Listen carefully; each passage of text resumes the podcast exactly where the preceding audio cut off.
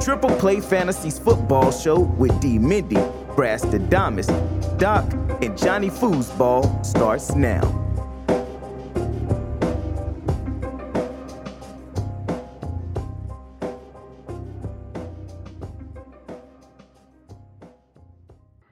We welcome in a man who knows the game of football like it's the back of his hand. A man who has worked with six different franchises. This man knew how to instruct the youth. And it's not just because he has a physical, physical education degree. This man worked for what he wanted, and that was to be on the football field. A girl dad who doesn't have the same day to day schedule. Some days he's working with his tequila brand, other days he's at Fox Studios, most days he's at the gym. Well, today we're blessed to have his presence. We welcome in offensive guru Hue Jackson. What's going on, man? Hey, not much. Thanks for the introduction. Glad to be here. Uh, it is a pleasure to have you on. Hopefully, it didn't creep you out too much with the little background research that we did. I didn't know you had a tequila.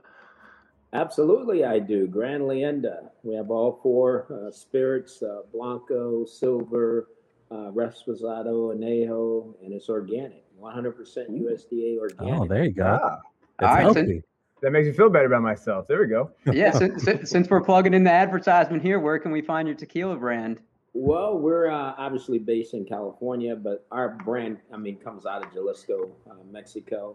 Uh, but we're in Florida, uh, Las Vegas, Hawaii, Texas. We're going to start an online campaign here in about a week uh, where we'll be in 38 different states. So we're really fired up about scaling our brand. Oh, that's awesome to hear. If you expand to Maryland, you have some customers here.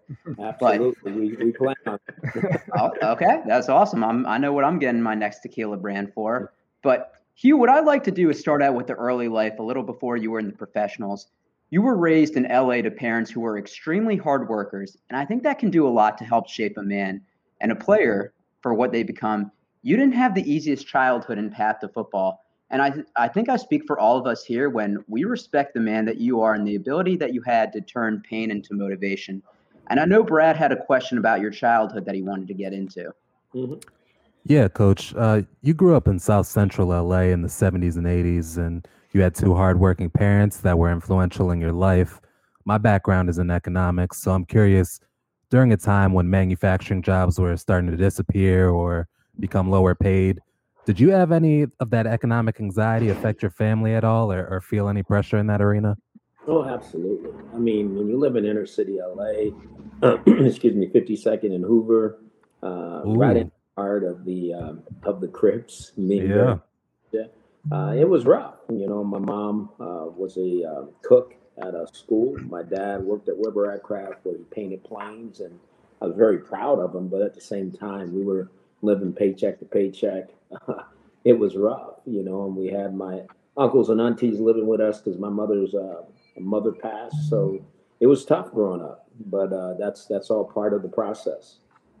Did it affect any of the decisions you made, like on a day-to-day basis, as like a, a teenager, when you start to you start to think, oh, do I need to start getting some money, or or should I, you know, pursue my dreams? Like, how did that how did that shape your your decisions? You know, Brad, what really happened for me was um, sports became my all-consuming passion. And when you're when you become a sports guy, as you know, and you grew up in those kind of environments, there's a group of people that try to keep you away from some of the bad stuff. You know, they Mhm. try to push you and say, "Hey, you got a chance to make it. Uh, you go make it. We still gonna do what we do. It's here." Uh, and obviously, you can t- make a right turn or you can make a left turn. And uh, Mhm. I always tried to make the right turn as often as I could. Yeah, and it seems like sports were that right turn for you because I want to dive into the early part of your athletics career, way before you were an NFL coach. You were a multi sport athlete in high school, playing quarterback and lettering and basketball at Dorsey High School. You played at the collegiate level as well, playing for Glendale Community College and ultimately transferring to Pacific, where you threw for 2,544 yards and threw 19 touchdowns, adding 919 rushing yards. Got to put that in because you're a dual threat Dual threat. quarterback. You would stay at Pacific, where you would get a graduate assistant position serving as the running back, wide receiver, and special teams coach during your three years there. You would have a few other stops before making it to the NFL, being a coach at Cal State Fullerton, Arizona State, California, and USC. But before you landed your first full time job in the NFL, you had three NFL summer coaching internships 1990 with the Rams, 1992 with the Phoenix Cardinals, and 1995 with the Washington football team.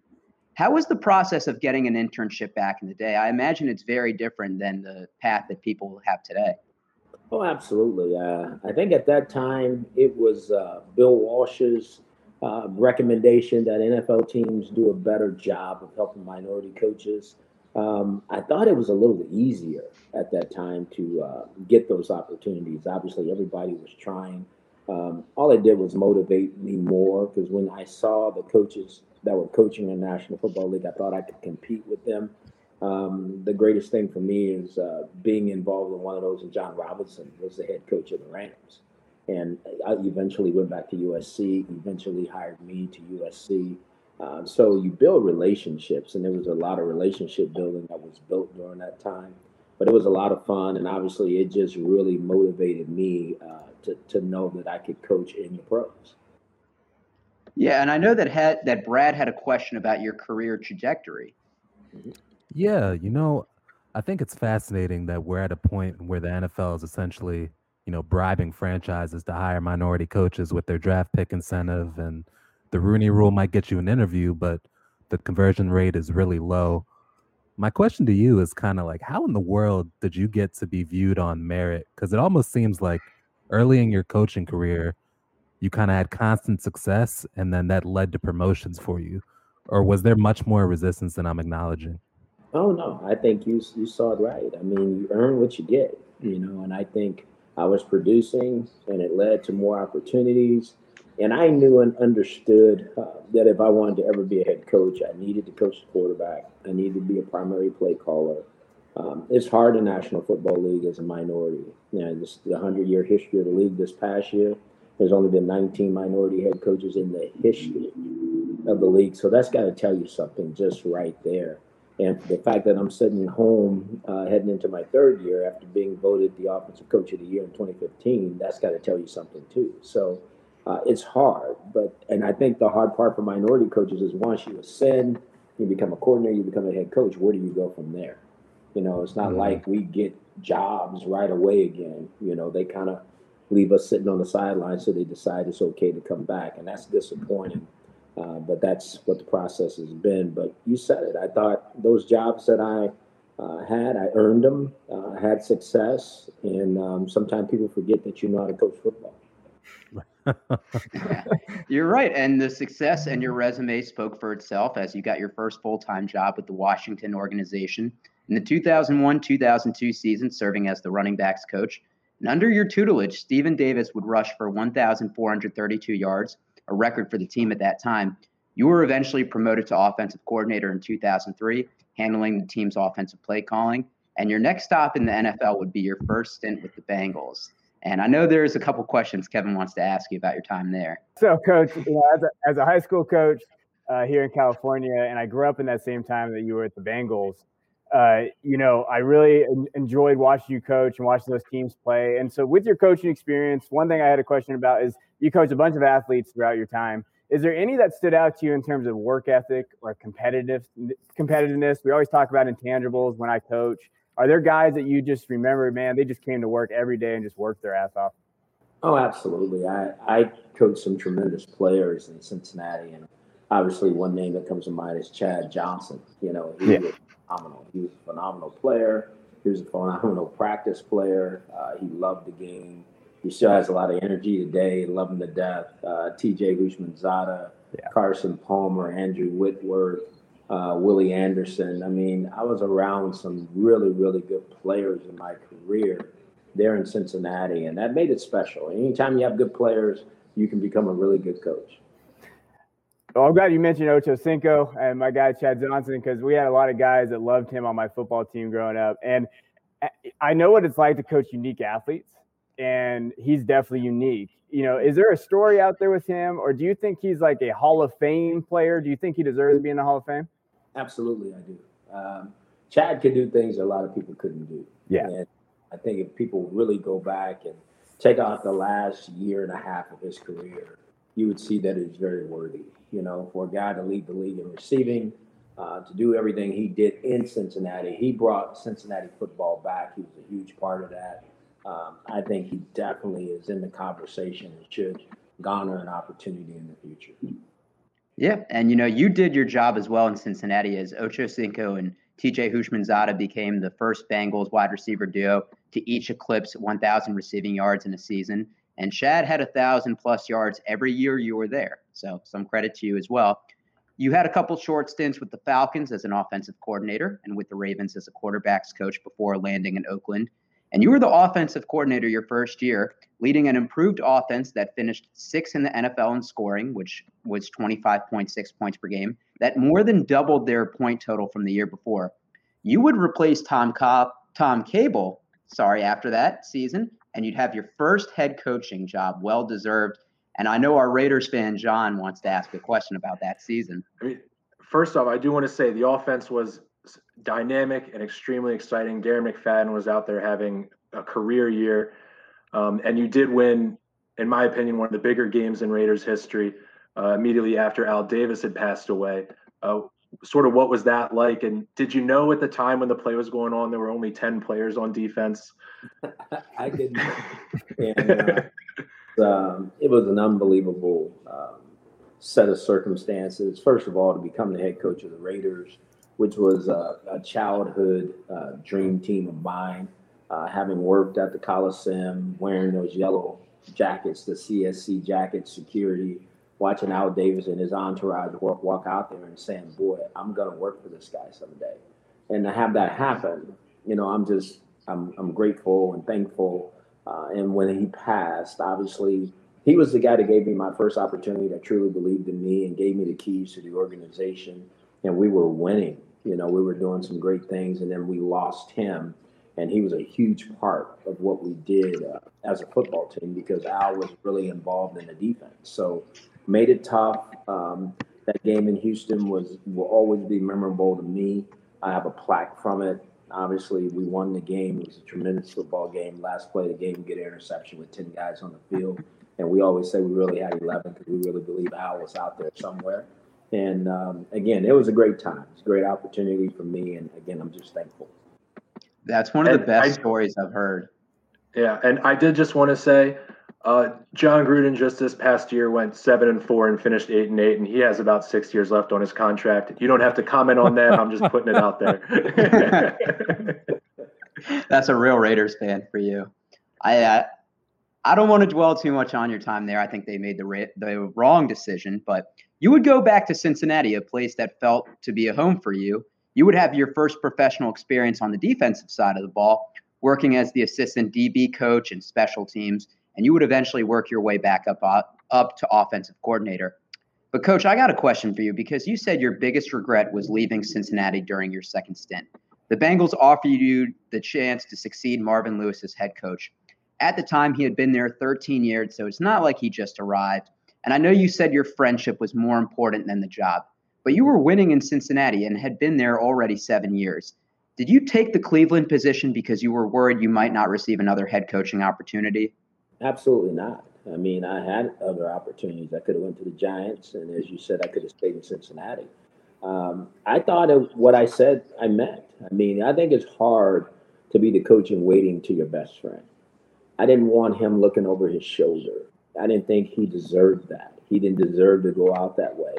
And those head coach and waiting situations don't really work out sometimes the way you think they do, especially when it's announced that way and I just I felt like I could go get my own, you know. And it was a team in the division.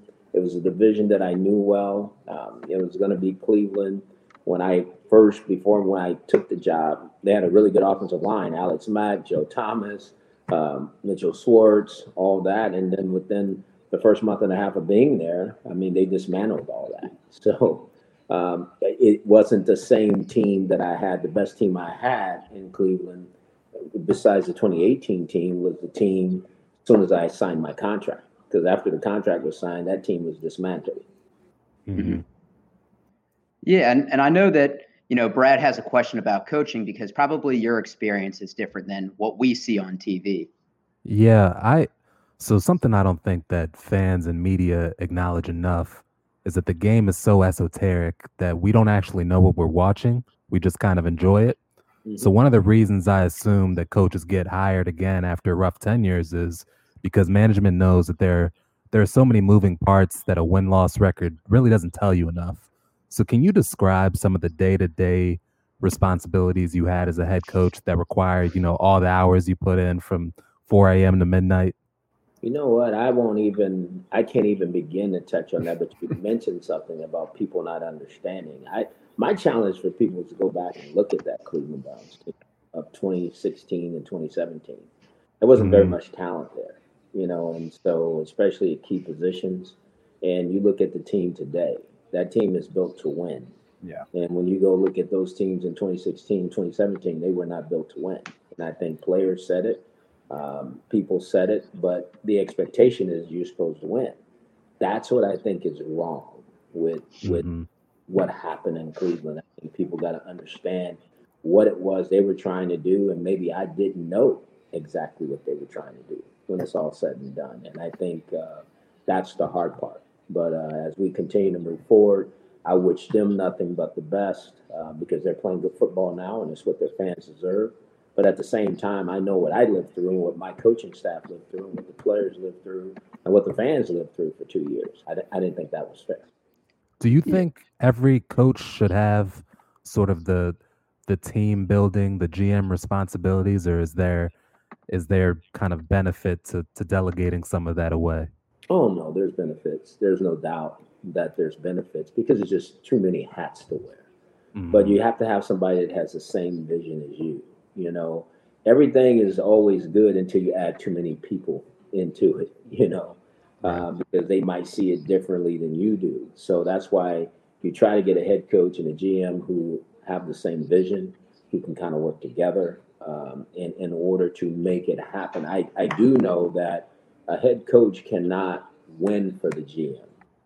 The head coach got to win for himself. The GM has to try to help the head coach win because he's got to give him what he needs in order for him to be successful. If somebody gives you the same offensive talent I had when I was in Cincinnati, in Cleveland, and I didn't couldn't do the job, then that's a different conversation. But I right. think you know Terrell Pryor was my best receiver. He was a receiver that had over a thousand yards. you know, so uh, people just got to go do the go do the work, go do the digging, and I think they'll see that wow, this was really different at the time than what it is today. Yeah, and you know, I don't want to talk too much about your tenure there because I think, as you mentioned, the casual fans will look at the record, will look at the record, but they'll ignore the dysfunction that had been with the organization well before your time. Those are my words, not yours.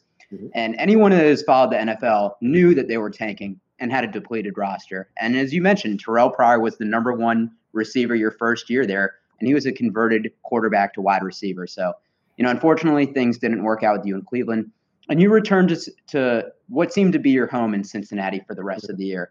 But Hue, you had recently interviewed with the Steelers for their offensive coordinator position. Now, the team ultimately chose to promote Matt Canada, but I'm curious did you choose to interview for that position because of the potential opening in that position? Or did you want to coach for every team in the AFC North or kind of both? No, it was really about uh, the position, the opportunity. I mean, it's still the Pittsburgh Steelers and uh, that's where uh, hate you know put it this way, but that's where the Rooney rules started.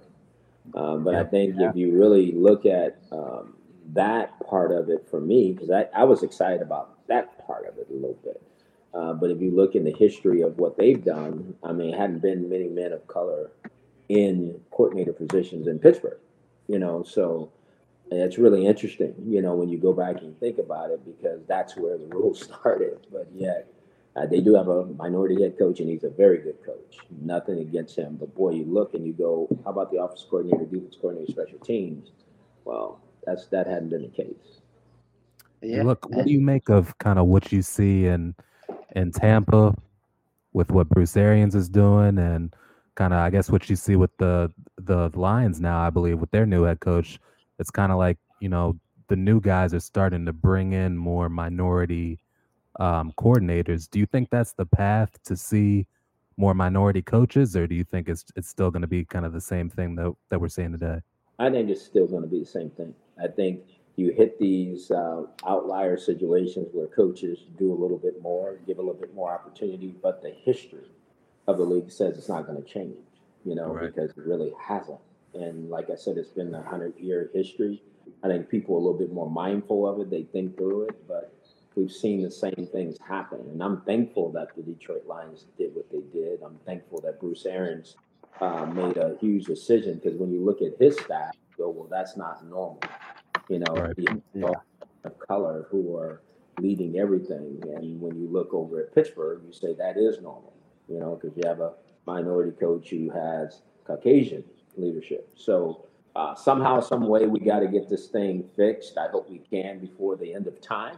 Uh, I just, uh, I don't, I'm not, I'm not excited about what's on the other side of this, just because What I, do you I've been through it and I see it and I know, you know, what ownership feels and what they think. And uh, that's hard to uh, unseat. What do you think we see first? A woman president or a woman head coach? you That's a probably good see one. both of those. you probably will see them both. You know, uh, I, I truly believe that because you can see, and nothing against the women. I'm very excited about the opportunities they're getting, but they're moving up the chart faster than the minority coaches are getting hired. You know, so it, it's really interesting. But I think everybody's got to go back and really understand the beginning of the league when it Yeah. started and understand that minorities were not seen as valuable to play or coach in the National Football League. It took an injunction in order for the first player to play.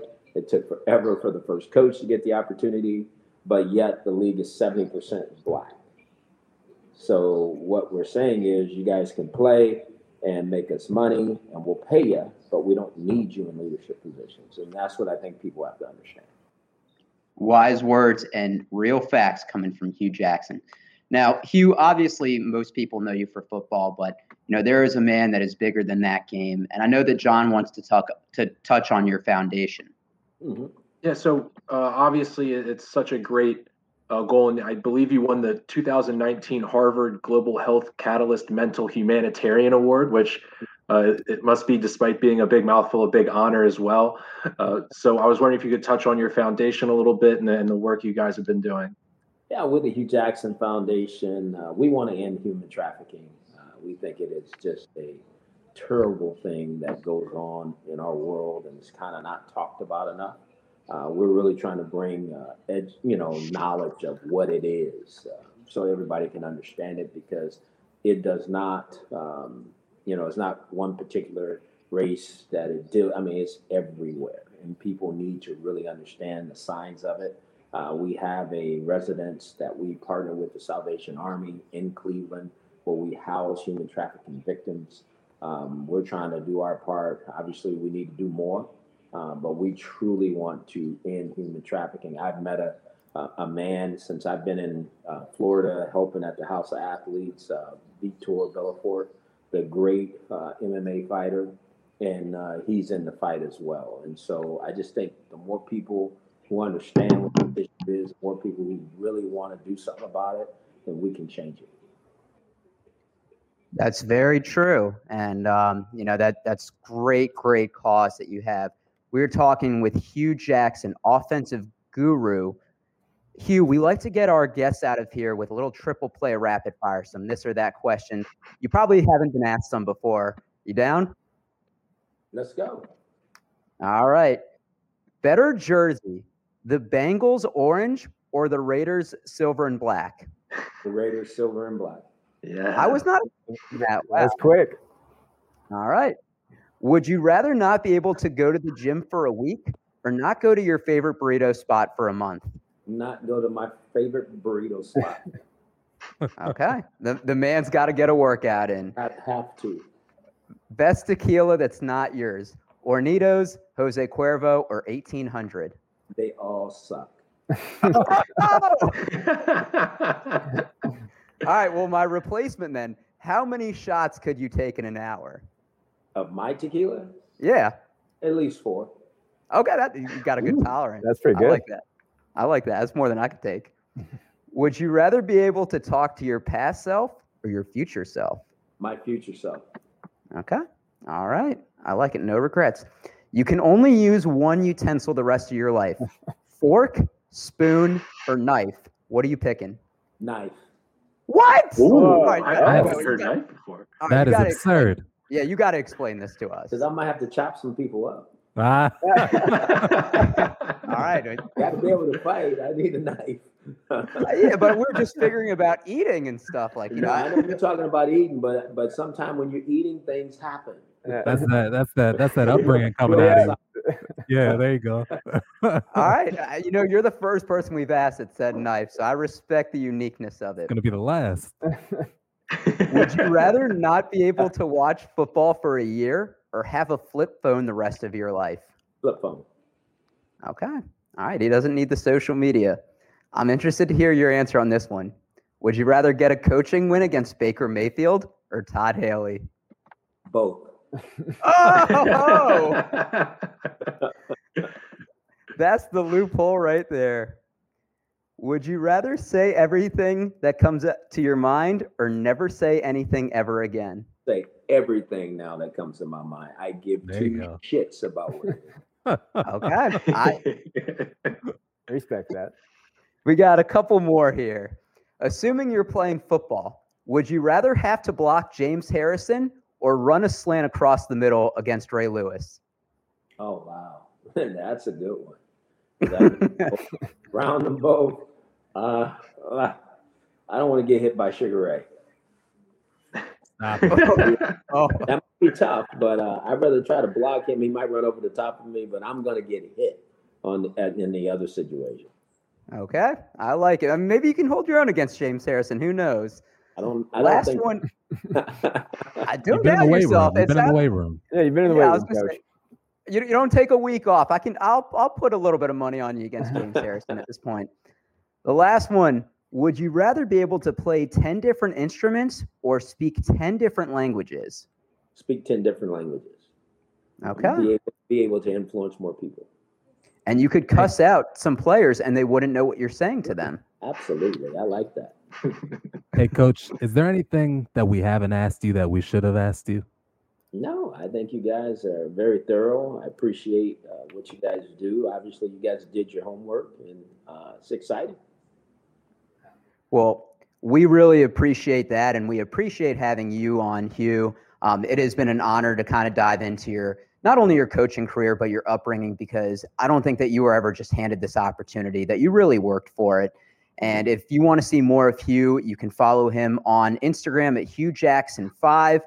I found a Twitter account. I don't know if this is yours. It only has 936 followers. It's Yeah. Hue Jack 10. Is that you? That's me. I just I'm not into all this. Uh, make sure you have make sure you have all these followers. You follow, you follow. You do, you do. You don't, you don't. I, I could care less. Well, so the, the most recent tweet though was a retweet about crypto, and I was like, "Is that really Hue Jackson? Is, is- is Hue Jackson?" That's my that's really my assistant. That's who takes Wow, care of go. Okay, all right. Well, now I know that that's actually you. But Yes, Hue, we appreciate you coming on. For all the listeners, make sure you stay tuned for some great guests and some great future episodes. Everybody, stay safe and wear a mask.